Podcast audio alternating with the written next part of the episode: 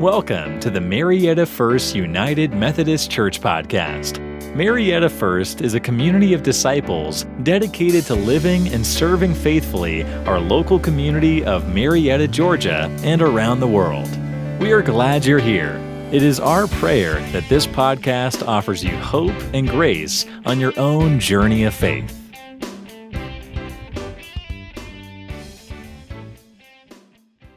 Would please remain standing as I read our scripture lesson this morning. I'll be reading from 1 Samuel chapter 17, beginning with the 32nd verse. Hear these words David said to Saul, Let no one's heart fail because of him. Your servant will go and fight with this Philistine. Saul said to David, You are not able to go against the Philistine to fight with him for you are just a boy, and he has been a warrior from his youth.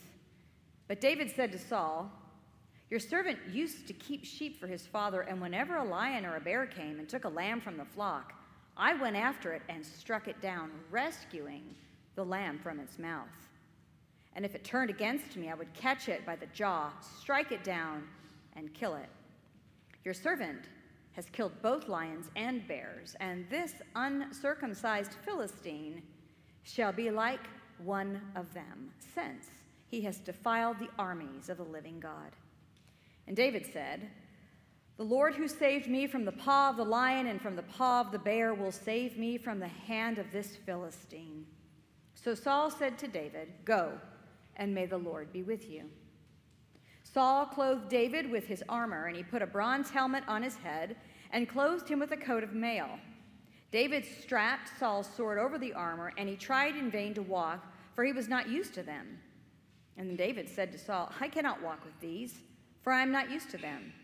So David removed them, and then he took his staff in his hand and chose five smooth stones from the wadi and put them in his shepherd's bag in the pouch. His sling was in his hand, and he drew near to the Philistine. The Philistine came on and drew near to David with his shield bearer in front of him. And when the Philistine looked and saw David, he disdained him, for he was only a youth, ruddy and handsome in appearance. The Philistine said to David, Am I a dog that you come to me with sticks? And the Philistine cursed David by his gods. The Philistine said to David, Come to me, and I will give your flesh to the birds of the air and to the wild animals of the field. But David said to the Philistine, You come to me with sword and spear and javelin, but I come to you in the name of the Lord of hosts the God of the armies of Israel, whom you have defied. This very day the Lord will deliver you into my hand, and I will strike you down and cut off your head. And I will give the dead bodies of the Philistine army this very day to the birds of the air and to the wild animals of the earth, so that all the earth may know that there is a God in Israel, and that all of this assembly may know that the Lord does not save by sword and spear, for the battle is the Lord's and he will give you into your hand. When the Philistines drew near to meet David, David ran quickly toward the battle line to meet the Philistine. David put his hand in his bag, took out a stone, slung it, and struck the Philistine on his forehead. The stone sank into his forehead, and he fell down on the ground. This is the word of God for us, the people of God. Thanks be to God and you may be seated. We were talking about how, earlier, about how we take a story like David and Goliath and we make it age appropriate for a children's sermon. So we try to refrain from mentioning kill during the children's sermon and maybe just making it a knockdown instead course, the kids, most of them know this story because they learn it in Sunday school or they learn it in vacation Bible school, but for whatever reason, we tend to not bring it into the sanctuary or preach it from the pulpit until right now. So during the month of June, we are looking at what we call epic tales. Epic tales are from the Bible. These are stories that are big, and they're dramatic and they capture our imagination. And last week we talked about Daniel in the lion's den, and that was certainly an epic tale that captured our imagination. And today we're looking at another Old Testament story, And this one, of course, like Daniel in the lion's den, is larger than life. It's David and Goliath. One Old Testament scholar has noted that of all the stories of David, the one, this one separates as close as one can, represents as close as one can come in the Hebrew Bible to an epic style of storytelling. It is rich and explicit in detail, vivid in dialogue. It has strong characterization and interaction of characters. And David's bold actions and unwavering faith, they capture our imagination. When we hear the names David and Goliath, we immediately begin to conjure up in our minds a huge giant and a scrawny little shepherd boy. So much has the story of David and Goliath captured our imagination that it has influenced literature, it has influenced art, history, and music. The story has actually transcended the scriptures because you don't have to be uh, a person of faith. You don't have to be someone who claims a Jewish faith or a Christian faith because you know the story of David and Goliath already. It is one of the most famous of the stories, and there is a statue that is also one of the most famous, and that is Michelangelo's David. It's a great marble statue, and we think of Goliath as a giant, but instead Michelangelo has portrayed David as the giant. The statue from Michelangelo is about 17 feet tall, and David has been admired for five centuries. It's a beautiful, beautiful piece of artwork. Michelangelo's statue of David, if you've seen it, is of a young David. And he's standing there, and in his right hand, he has a stone, and by his side, he, he has a sack. And if you look at the back of the statue, you'll see his sling crossed by his back. And it's the, it's the sling that he uses to throw at the giant. And the statue itself is actually after he has slayed the giant. And he is standing there, his stance is victorious. It's beautiful. And Michelangelo gets it right because David proves that he is bigger and stronger and bolder than any giant. David has often been betrayed as the underdog. And in many ways, this is true.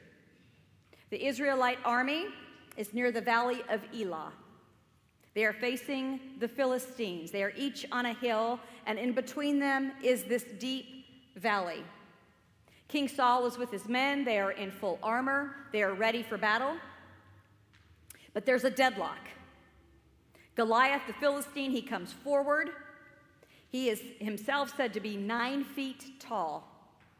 And he steps forward and he challenges King Saul to put up his best man to fight him. A one on one, a single combat. And May the best man win, and whoever wins, that other side then will come and be slaves, so that really only one man will die. The Israelites naturally are intimidated by Goliath. Who wouldn't be? By his size, by his appearance, by his scorecard of victories, by his taunts, by his confidence, by his armor that weighs close to 125 pounds. Not to mention, he's a boaster, which means he has no humility. He says, Select one of your best men. He shouts this out and he stands there waiting for a contender, boldly, full of himself. For 40 days, he does this. Every day, he comes out and he taunts the Israelites. They're shaking in their boots. And then David shows up. David's a shepherd boy. He's the youngest of eight boys. His three older brothers are on the battlefield. He's out tending sheep in Bethlehem, and his father says, I have these things that you need to take to your brother bread and cheese. These are provisions. Take them to your brothers who are on the front line, and then report back to me with what you see. And so David does this. And he goes, and when he's there, he sees Goliath. And he asks the question What will the man who kills the giant gain? And who is this Philistine that he should defy God? Well, David's eldest brother hears him talking, and he's wondering, What on earth are you doing here? Why are you here on this battlefield? You shouldn't be here. You have no business being here. You need to get on back home to Bethlehem and tend to the sheep. You don't care about what's happening here. You're here for the show of it. You know, typical big brother stuff. But David, he, he doesn't stop. He is not intimidated even by his own brothers because word gets to King Saul about what David is asking and what David is saying. And so he goes up to King Saul and he says this Let no one's heart fail because of him. Your servant will go and fight this Philistine. Here is this young boy who is a shepherd saying these things to King Saul. Well, let's just stop there for a moment, if we will. Let's just stop there for a moment. Hundreds of men are on each side of this battlefield. Daring to go up against Goliath is a shepherd boy. The threats of this giant are causing the Israelite army to be anxious and to be stressful in an already very, very stressful situation because it's a standoff. And then David shows up, and I think this is where we see what he's made of. He doesn't pay any attention to his brothers chastising him and telling him to go home. He doesn't back down. When the king questions him, he says, Well, he can go and fight Goliath. He's went out and tended to his sheep and fought the bears and the lions, and he can do these things. And he's not going to have some Philistine defying his God. It's the classic story of the underdog. His chances of winning are near zero. But he doesn't care. He's not going to stand by and let this giant offend his God without a fight. He won't have it. We like stories of the underdog. We like these stories. It's popular in our culture. It's in movies, it's in sports, it's in history. We like these stories of the underdog because we want to see the least likely person win. And maybe we think that if the underdog wins, then maybe we too have a chance of winning. So when an underdog is victorious, it gives us hope. Gives us hope. So think about all the underdog stories. The first one that comes to mind is Rocky, and you heard that when the kids came forward. The Rocky theme. Who doesn't like Rocky? When you hear that, dun dun dun dun dun dun dun, I mean, I can do that. I tried to play it at the nine o'clock service, but that's why Nicole played it for the kids. I mean, you start to get pumped up when you start to hear that theme song from Rocky. Or what about the movie Miracle? I mentioned that a couple Sundays ago. The 1980s U.S. Olympic hockey team playing Russia right in the middle of the Cold War. Who would have thought that they could have gotten that far? And yet they did. They were the underdog. And what about the movie Rudy? Have you seen Rudy? Who doesn't love Rudy? Rudy finally gets to do a walk on and play for his favorite football team, Notre Dame. And I just learned that you may know this, say what you will, Tom Brady, Tom Brady was the 199th pick in the sixth round of the 2000 NFL draft. Teams gauged him to be more of a backup quarterback, which was why he was drafted as the fourth string quarterback for the New England Patriots. And today, he's a household name. What about Oskar Schindler in Schindler's List? How on earth was he able to save so many Jews from the Nazis? And then when we think about our own history, we think about Abraham Lincoln, a poor, a poor lawyer, country lawyer for that. We know the stories of Lincoln. And yet, this was the man who made his way to the White House and signed the Emancipation Proclamation ending slavery. What we see with underdogs, what we see with them, is they don't give up. They keep at it even when it seems like all else will fail. They keep going. They're not deterred. They do not retreat. They are not afraid of failure. They are not concerned when people tell them that they can't do something or shouldn't do something. They do it anyway. They don't focus on what people think of them, even if people will not like them. They'll do it anyway. David stood there that day in Elah, looking out at the valley and looking at Goliath. And he was not intimidated. He wasn't afraid of failure. He knew the way of God, and he knew that God does not look on the outside, that God is most concerned with what is on the inside. And we know that David had a heart that strove only after God. He loved the Lord. That's what matters most. And so David had heart and he had determination and faith in his God. The God of Israel, who he knew could do anything, even bring down a mighty giant. Underdogs. We, we, like, we like underdogs, don't we? We like underdogs. And David was indeed an underdog. King Saul agrees. He agrees to let David fight the giant. No one else is stepping up, so he does. So Saul gives him his armor, but it doesn't fit him. So David takes off the armor and he says, You know what? I'm going to do it my way. And I think that's important for us to know that we can't do something someone else's way. We have to do it our own way. We just got to go with what we know. So David, he takes off the armor and he goes over to the creek and he picks up five small, smooth stones and he puts them in his shepherd's bag. And with his shepherd's staff and the stones and his sack, of course, his sling, he makes his way and he faces the giant. And Goliath laughs at him and calls him a dog. Again, David is not deterred. He doesn't care if he's been insulted by this Goliath. He doesn't back down. He has full confidence that God is with him and that God is going to allow him to be victorious. And with one stone, David takes his sling and slings it at the giant, hits him in the head, and he falls down. The battle's over. And David and the Lord win.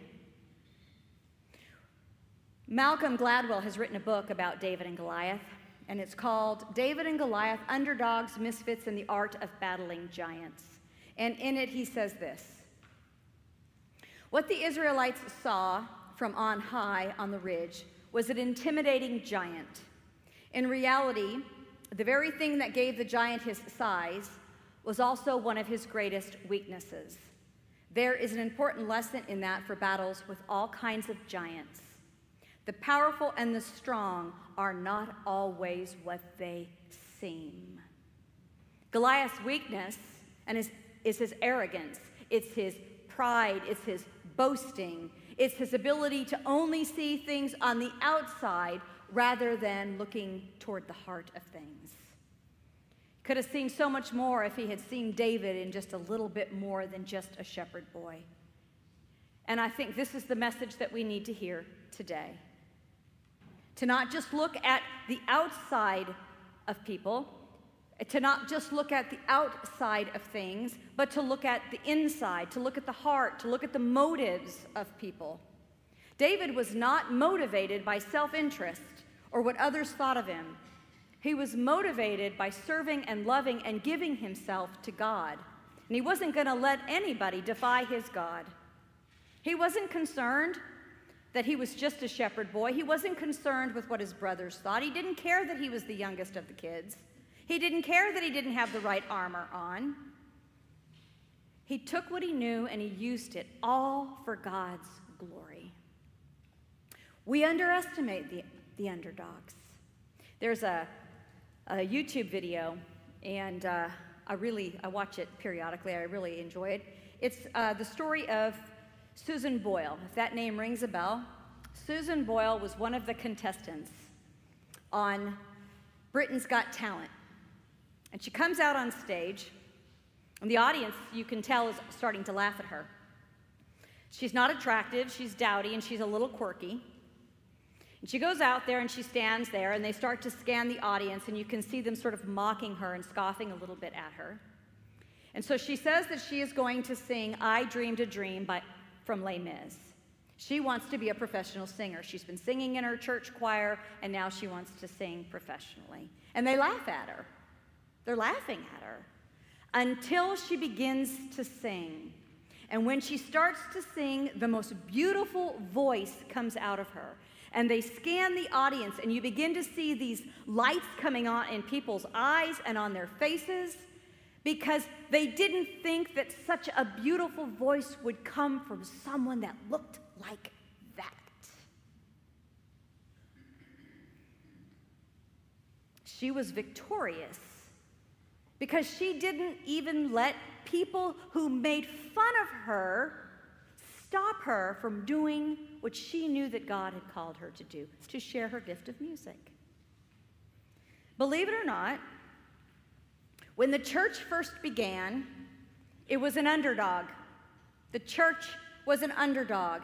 It was a ragamuffin group of followers. There was a, some fishermen, it was a zealot, it was a tax collector, and some women. They were following Jesus of Nazareth, who was to be the Messiah, who was raised from the dead. The Romans didn't pay much attention to them. And the Jews, they just thought that they were going to go away. That is until Pentecost, and the Spirit, the Holy Spirit came upon the people. And then it eventually got a hold of Paul. And Paul changed the world with his zealous faithfulness in following Christ. He would defy the greatest of odds. In fact, he says this God chose what is foolish in the world to shame the wise. God chose what is weak in the world to shame the strong. God chose what is low and despised in the world, things that are not, to reduce to nothing things that are, so that no one might boast in the presence of God.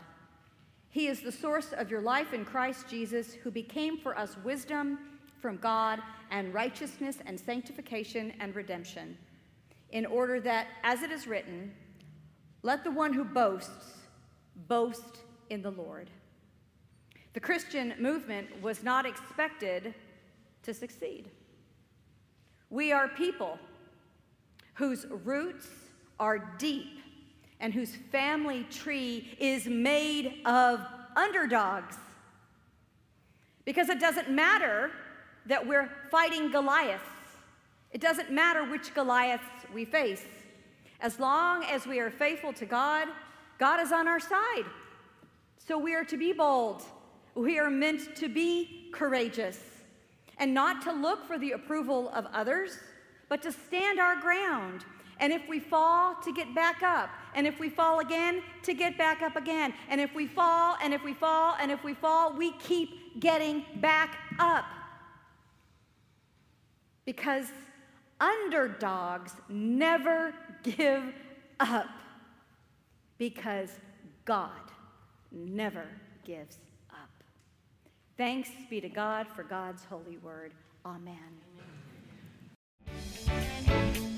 Thank you for listening to the Marietta First United Methodist Church podcast. For more information about Marietta First United Methodist Church, we invite you to connect with us online at mariettafumc.org or on Facebook at Marietta FUMC.